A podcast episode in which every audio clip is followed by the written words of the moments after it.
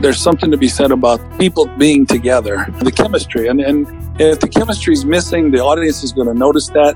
And I think some of that, has been missing anyway. Welcome to Brandwidth On Demand, your guide to rebooting radio. If you're going to have actual talent on the air that's entertaining the audience, and you're going to have especially more than one person interacting to produce that show, that I think you need to kind of have people together to do well. Brandwidth On Demand, rebooting radio with a different take on all radio can be. Now your guides through the mediamorphosis, David Martin, and author of the book Brandwidth, media branding coach, Kipper McGee. Today, one of the best and brightest. He's been a radio air talent, programmer, and broadcast engineer who's gone on to create the world's largest and most popular music scheduling system, Music Master. Brandwidth On Demand is proud to welcome the founder of A-Ware Software, Joe Knapp. Hey, Joe. Hey, how you doing? Thanks. Thanks for the excellent introduction. I'm not worthy.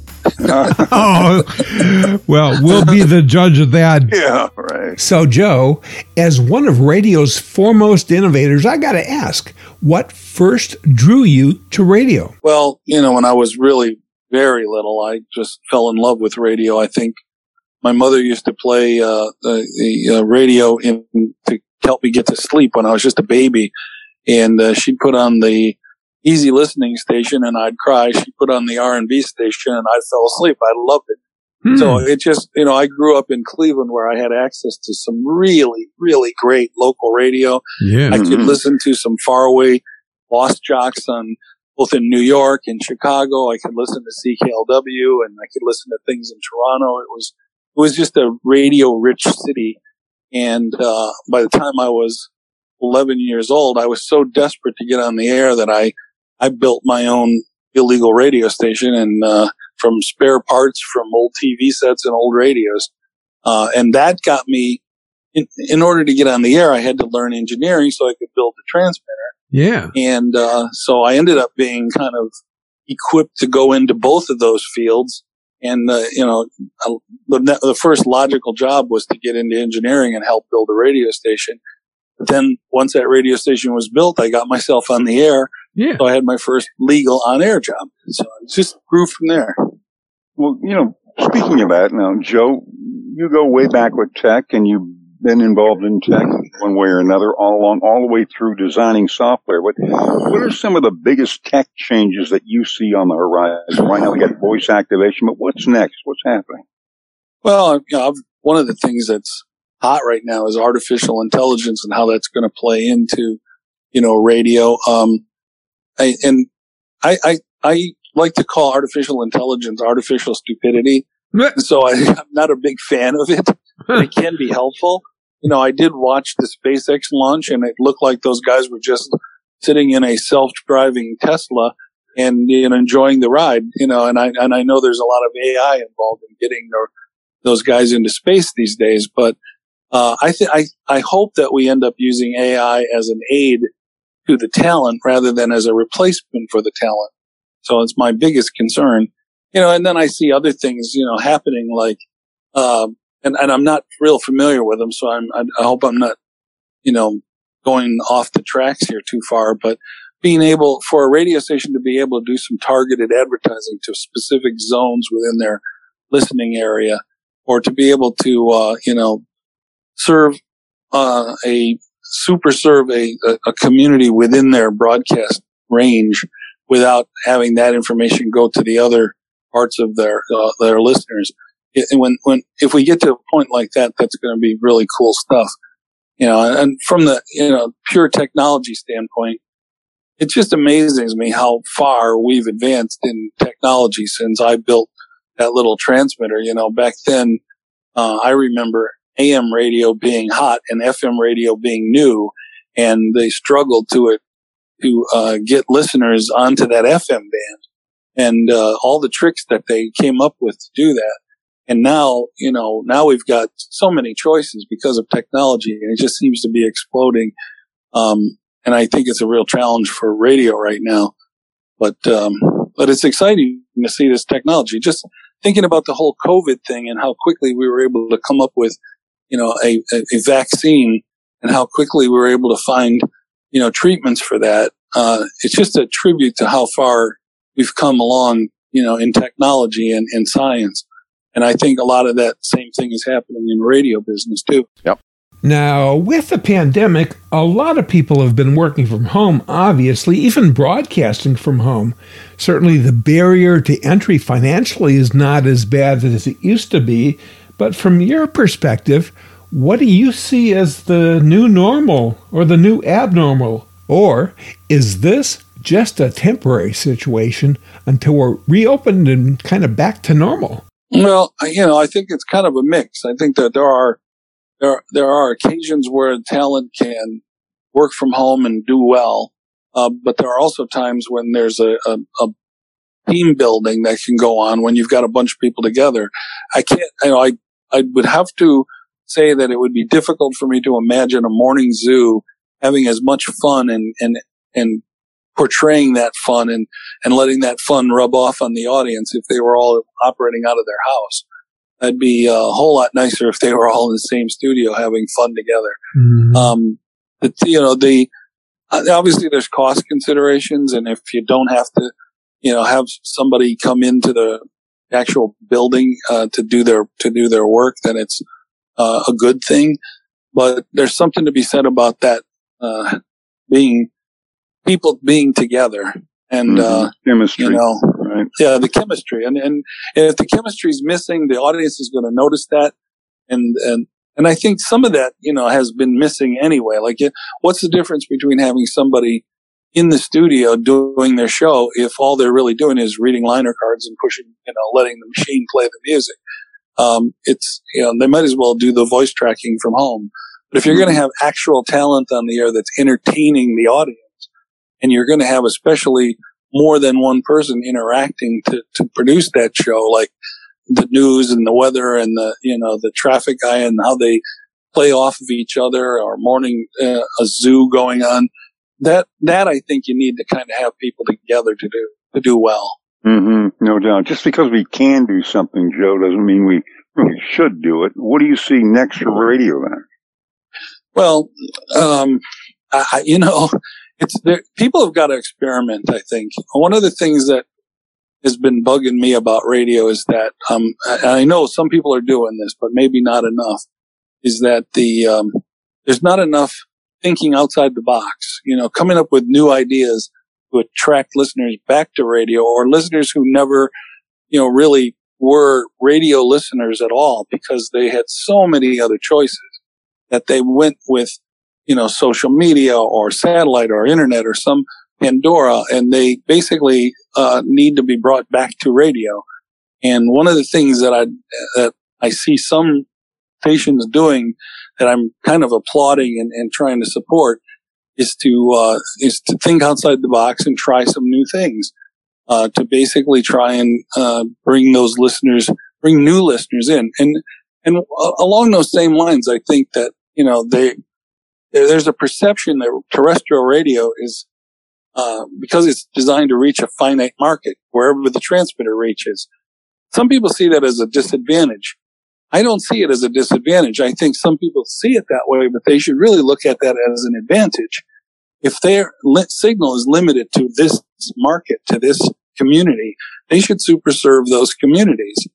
Because if they're hyper local and they give the listeners in that market something that they can't find in those global competitors, then there's a good reason now for people in that market to listen to your station, if that makes sense. Totally. Shifting gears, you've trained any number of radio hosts how to run a board. You've taught programmers how to schedule music, put together operational logs, and even playout systems. And the list goes on. So that leads to this.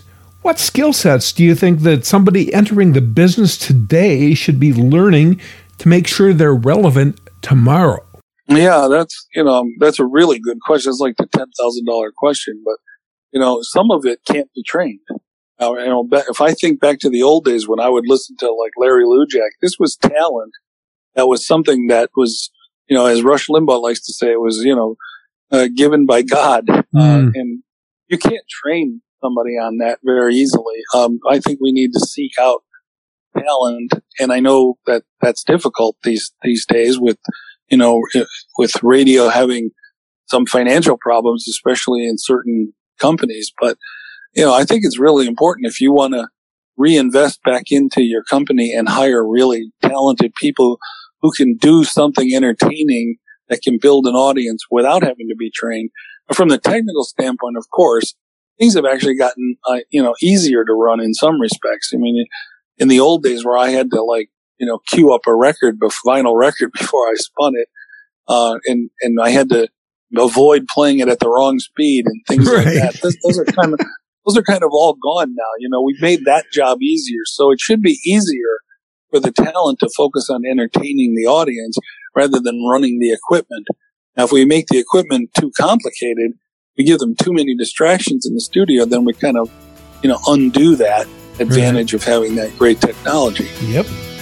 One of the best and brightest kippers, that is Joe Knapp. Hey, is there somebody you'd like to hear from? We'd love to hear from you. Email your suggestions to show@brandwidthondemand.com. And make sure you get the complete show notes, too. Just text Notes on Demand to 44222.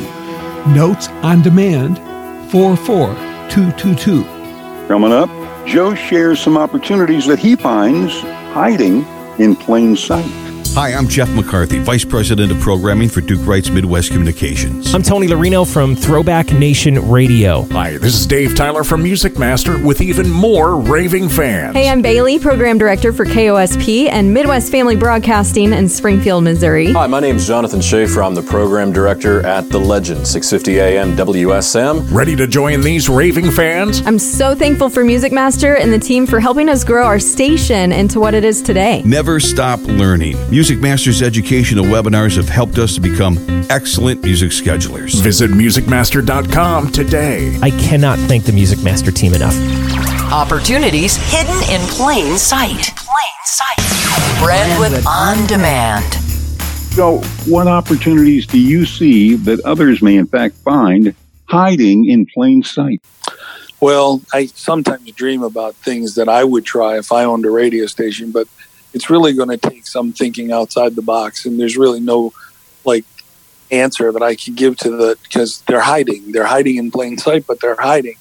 I can think back on an anecdotal thing, and I don't know how true this story is, but I had worked at WMMS in Cleveland, and it was a Malrite broadcasting station, and Milt Maltz was the owner. And the story I heard was that he was trying to get something on the air on his FM station, and when FM was fairly new, to attract a younger audience, to get them over from AM to the CHR stations, or what they called Top 40 back then, onto the FM band.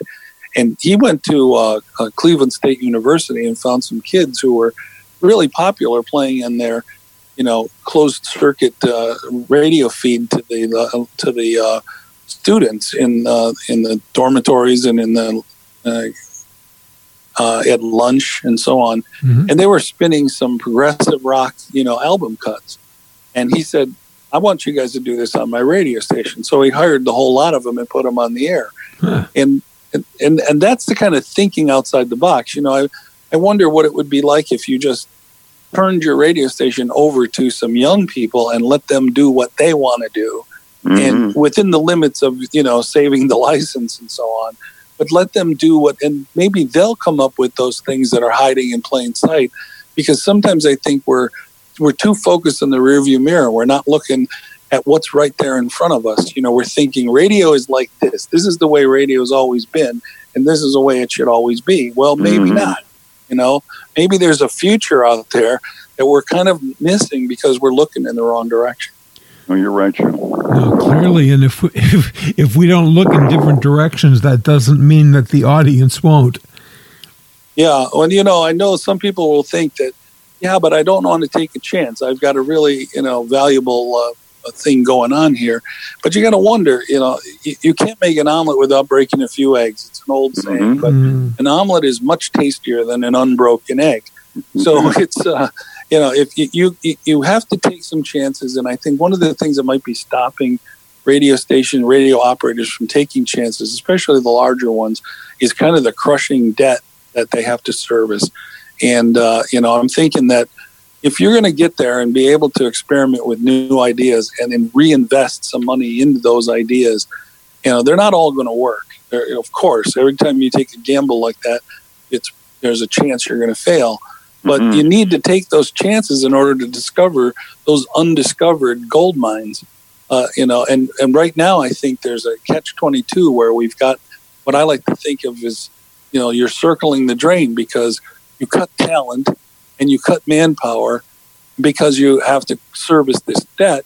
And in the process, you've damaged your product and your brand. So now you have to cut the costs even more, which means cutting more talent. You need to turn that thing around. You need to turn that spiral around. Instead of going down the drain, start spiraling up so that you can start to, experiment with things that might reap some big rewards down the road. Good advice, Joe. Our thanks to the innovator himself, Joe Knapp. Please check out the previous episodes, by the way, including guests like KDWB's Dave Ryan, network radio star D.D. McGuire, trend-setting trend watcher Fred Jacobs, and more, all available wherever you got this podcast. Our thanks to executive producer Cindy Huber. And coming up next, she wrote the book on powerful radio, literally, and she's got a lot to say about the pandemic, too. We talk with consultant Valerie Geller next time. That's a wrap, Kipper. This time in 1 Minute Martinizing, we'll talk about the new trend, the hot trend, the old trend coming back. It's called subscriptions. You'll find it in 1 Minute Martinizing in the show notes at brandwidthondemand.com. I'm Dave Martin. And I'm Kipper McGee. May all your brandwidth be wide.